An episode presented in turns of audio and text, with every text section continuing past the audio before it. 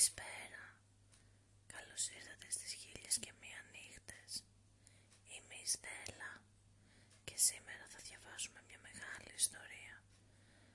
Κατά πάσα πιθανότητα θα την κόψουμε σε κομμάτια γιατί είναι 30 σελίδες αλλά ας ξεκινήσουμε πρώτα. Η ιστορία του ψαρά. Κάποτε ζούσε ένας γέροντας ψαράς, τόσο φτωχός που ίσα που τα έφερνε βόλτα για να μπορεί να συντηρεί τον εαυτό του, τη γυναίκα του και τα τρία παιδιά του. Κάθε μέρα, πριν καλά καλά χαράξει, πήγαινε για ψάρεμα και είχε θέσει ως όρο στον εαυτό του να μην ρίχνει τα δίχτυα περισσότερες από τέσσερις φορές τη μέρα. Ξεκίνησε ένα πρωινό κάτω από το φεκαρόφωτο και φτάνοντας στην ακτή έβγαλε την κάπα του και έριξε τα δίχτυα του στο νερό. Καθώς τα τραβούσε έξω, του φάνηκαν πολύ βαριά. Σκέφτηκε ότι είχε πετύχει καλή ψαριά και χάρηκε. Αλλά αμέσως μετά, όταν είδε πως αντί για ψάρια, στα δίχτυα του υπήρχε ένα ψόφιο γαϊδούρι, εκνευρίστηκε. Ο ψαράς επιδιόρθωσε τα δίχτυα του που είχαν σκιστεί σε πολλά σημεία από το κουφάρι του ζώου και τα ξανά έριξε στη θάλασσα. Πάλι όμως καθώς θα τραβούσε έξω ένιωσε μεγάλη αντίσταση και αυτό τον οδήγησε στη σκέψη ότι είχε πιάσει πάρα πολλά ψάρια. Δεν βρήκε όμως τίποτα άλλο εκτός από ένα καλάδι γεμάτο άμμο και λάσπη. Στεναχωρέθηκε πάρα πολύ και άρχισε να κλαίει και να οδύρεται. Τύχη μου, μη με κατατρέχεις, μη βασανίσεις ένα άτυχο άνθρωπο που εκλυπάρει τον νύκτο σου. Ήρθα από το σπίτι μου ως εδώ για να βγάλω το ψωμί μου και σε υπογράφεις τη θανατική μου καταδίκη. Δεν έχω άλλο τρόπο από αυτόν για να ζήσω και παρόλ, παρόλους, τους, ο, ο, παρόλους μου τους κόπους με το σόρι προσφέρω στην οικογένειά μου τα απολύτως απαραίτητα. Αλλά εγώ φταίω που κάθομαι και παραπονιέμαι σε σένα. Εσύ γέρισε να καταδυναστεύεις τους τίμιους και να αφήνεις τους άξιους να χάνονται, ενώ ευνοείς τους διεφθαρμένους και υποστηρίζεις τους ανήθικους. Όταν σταμάτησε τα παραπονά του, πέταξε θυμωμένος στο καλάδι του και αφού καθάρισε τα δίχτυα του από τη λάσπη, τα ξαναέριξε στη θάλασσα για τρίτη φορά. Το μόνο όμως που κατάφερε να βγάλει ήταν ένα σωρός από πέτρες, κοχύλια και λάσπες. Το πόσο απογοητεύεται, απογοητεύτηκε, δεν περιγράφεται σε καμία γλώσσα. Κόντευε να τους αλέψει. Ωστόσο επειδή άρχισε να ξημερώνει, δεν παρέλειψε να κάνει την προσευχή του σαν πιστός μουσουλμάνος που ήταν, προσθέτοντας και αυτή την παράκληση. Θεέ μου, γνωρίζω ότι ρίχνω τα δίχτυα μου μόνο τέσσερις φορές κάθε μέρα. Τα έριξα και τα τράβηξα τρεις φορές, χωρίς κανένα αποτέλεσμα παρόλο τον κόπο μου. Σκοπεύω να τα ρίξω άλλη μία φορά. Σε παρακαλώ, φρόντισε να μου κάνει τη χάρη θάλασσα, όπως έκανε και με το Μωυσή. Όταν ο ψαράς τελείωσε την προσευχή του, έριξε για τέταρτη φορά τα δίχτυα του και όταν νόμιζε πως έφτασε κατάλληλη στιγμή, τα τράβηξε έξω όπως και πριν με μεγάλη δυσκολία. Αντί για ψάρια όμως, βρήκε μόνο ένα χάλκινο δοχείο που από το βάρος του έδειχνε να είναι γεμάτο. Παρατήρησε επίσης ότι ήταν κλεισμένο και ασφαλισμένο με μολύβι και ότι πάνω του διακρινόταν μια σφραγίδα. Αυτή η ανέλπιστη τύχη τον γέμισε χαρά. Θα το πουλήσω, είπε. Στο, χαλκόμα, στο χαλκοματάκι με τα λεφτά θα αγοράσω ένα καλαποκόροφο. Εξέτασε προσεκτικά το δοχείο από όλες τις πλευρές και το ταρακούνησε για να δει αν το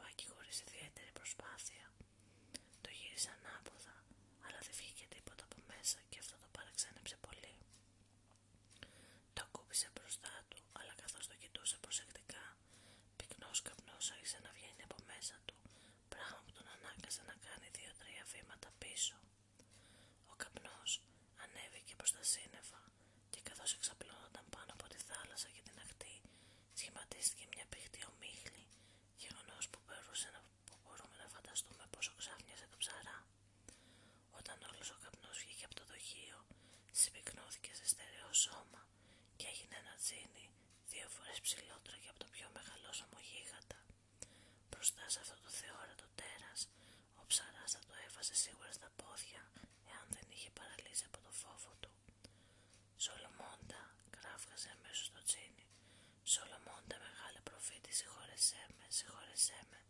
Δεν θα σου ξαναφέρω ποτέ αντίρρηση, θα υπακούσω όλες τις διαταγές. Όταν ο ψαράς άκουσε αυτά τα λόγια, βρήκε και πάλι το κουράγιο του και του είπε «Περήφανο πνεύμα, τι είναι αυτά που λες. Πάνε πάνω από 1800 χρόνια από τότε που πέθανε ο προφήτης Σολομώντας και τώρα πια πλησιάζουμε στην ημέρα της κρίσης. Πες μου την ιστορία σου και το πω βρέθηκες κλεισμένος μέσα σε αυτό το. έριξε ένα άγριο βλέμμα στο ψαράκι του είπε «Πρέπει να μου μιλάς με περισσότερο σεβασμό. Πολύ θράσος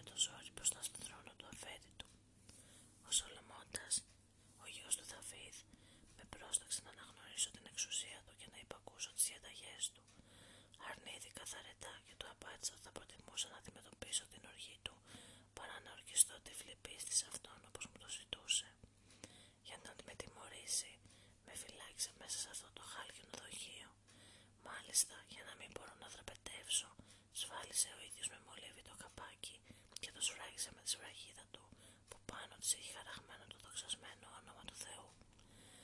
Έπειτα έδωσε το δοχείο σε ένα υποταγμένο τζίνι και το πρόσταξε να με πετάξει στη θάλασσα, όπως και έκανε προς μεγάλη μου απελπισία. Κατά τη διάρκεια των 100 πρώτων χρόνων της αμαλωσίας μου, ορκίστηκα ότι αν βρισκόταν κάποιος να με απελευθερώσει πριν περάσει ο αιώνας, θα έκανα πλούσιο αυτόν και τους απογονούς του. Αλλά ο αιώνας πέρασε και κανείς δεν βρέθηκε να μου κάνει years ago.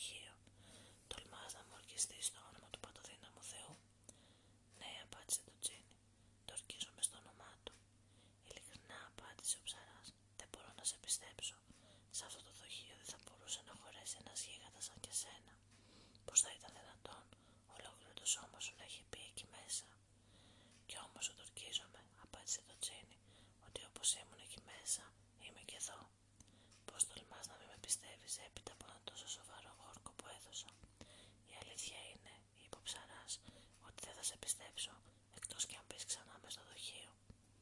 Και την ίδια ακριβώς στιγμή το σώμα του Τσίνι πήρε τη μορφή καπνού και απλώθηκε όπως πριν πάνω από την αχτή.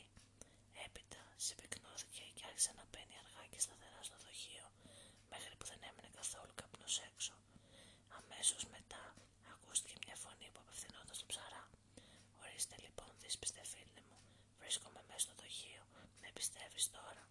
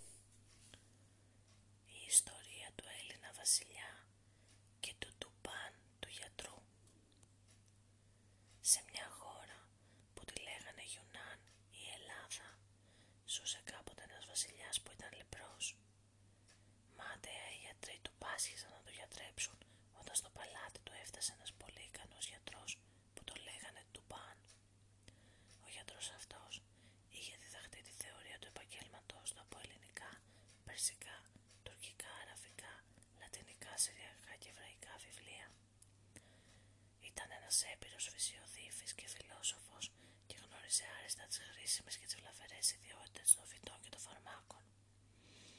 Μόλις πληροφορήθηκε για την ασθένεια του βασιλιά και κατάλαβε ότι οι γιατροί του δεν μπορούσαν πια να κάνουν τίποτα, βρήκε τρόπο να παρουσιαστεί μπροστά του.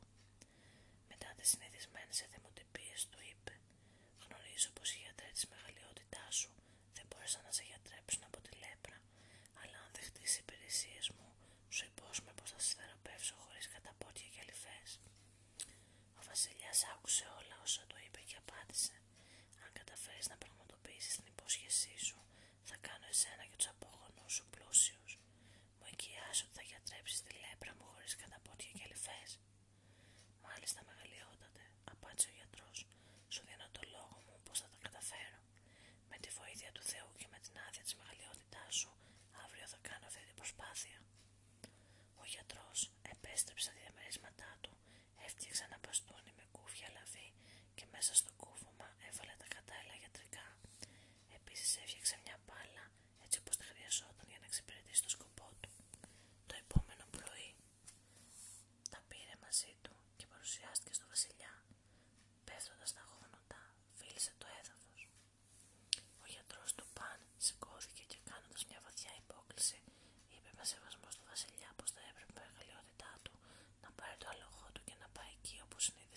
κροκέ. Ο Βασιλιάς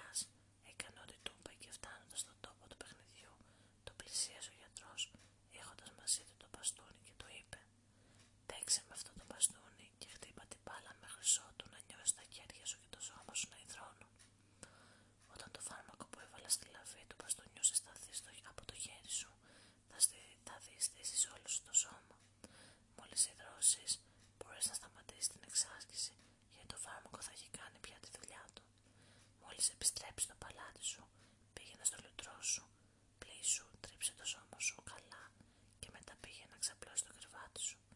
Αύριο το πρωί όταν σηκωθείς, θα δεις πως θα έχεις γιατρευτεί. Ο βασιλιάς πήρε το μπαστούνι και άρχισε να χτυπάει με αυτό την μπάλα, την οποία του επέστρεφαν οι εξωματικοί του που έπαιζαν μαζί του. Έπαιξε για πολλή ώρα, ώσπου τα χέρια του και ολόκληρο το σώμα του έγινε.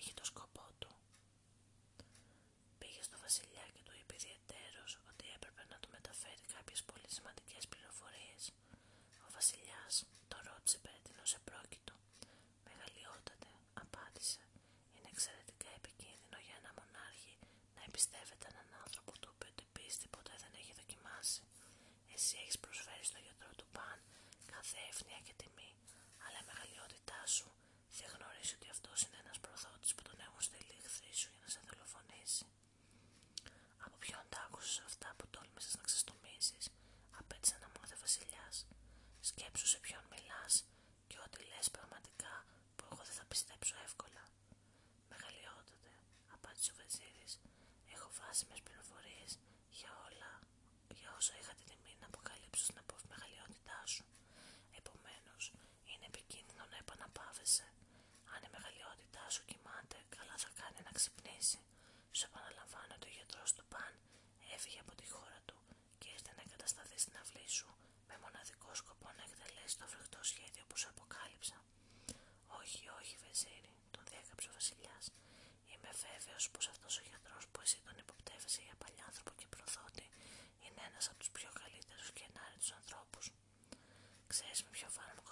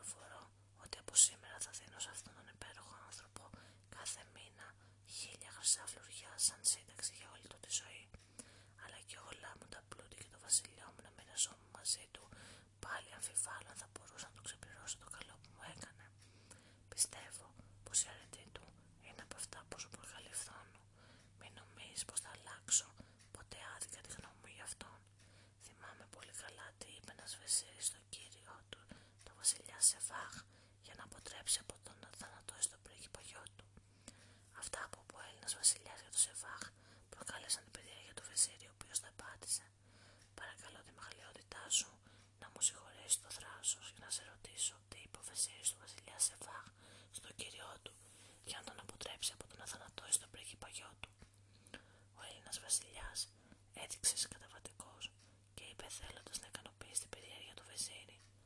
Εκείνος ο Βεζίρι είπε στο βασιλιά Σεφάχ πως δεν θα έπρεπε να βασιστεί στις κατηγορίες μιας πεθεράς για να κάνει κάτι για το οποίο αργότερα ίσω μετάνιωνε.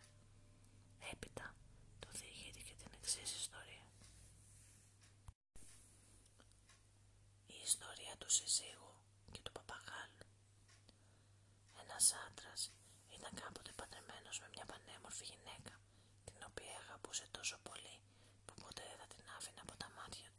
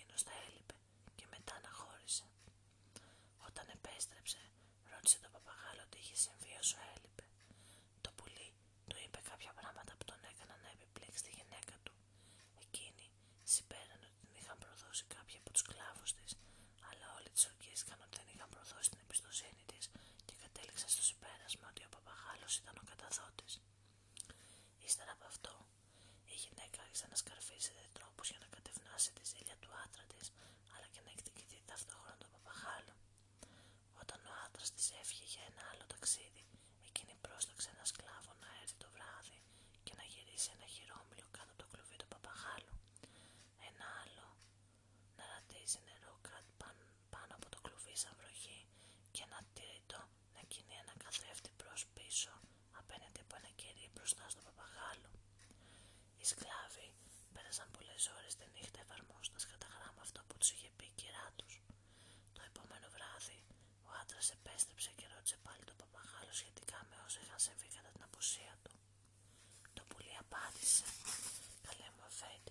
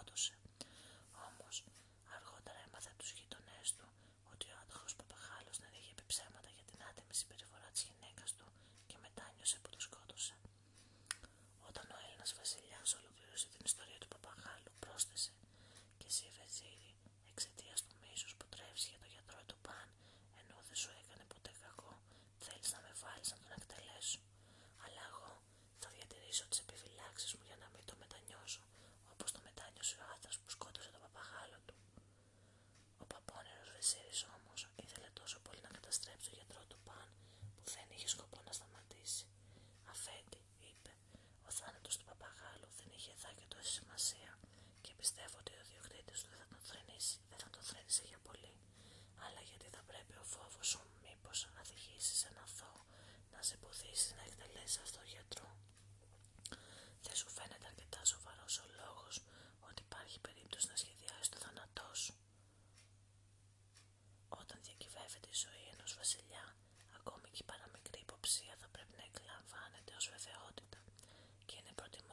θυσιαστεί ένας αθώος παρά να γλιτώσει ένας ένοχος. Ωστόσο, αφέτη εδώ δεν χωράει αμφιβολία. Ο γιατρός του Παν έχει σίγουρα κατά νου να σε δολοφονήσει. Δεν είναι ο φθόνος που με κάνει να τον θεωρώ εχθρό μου.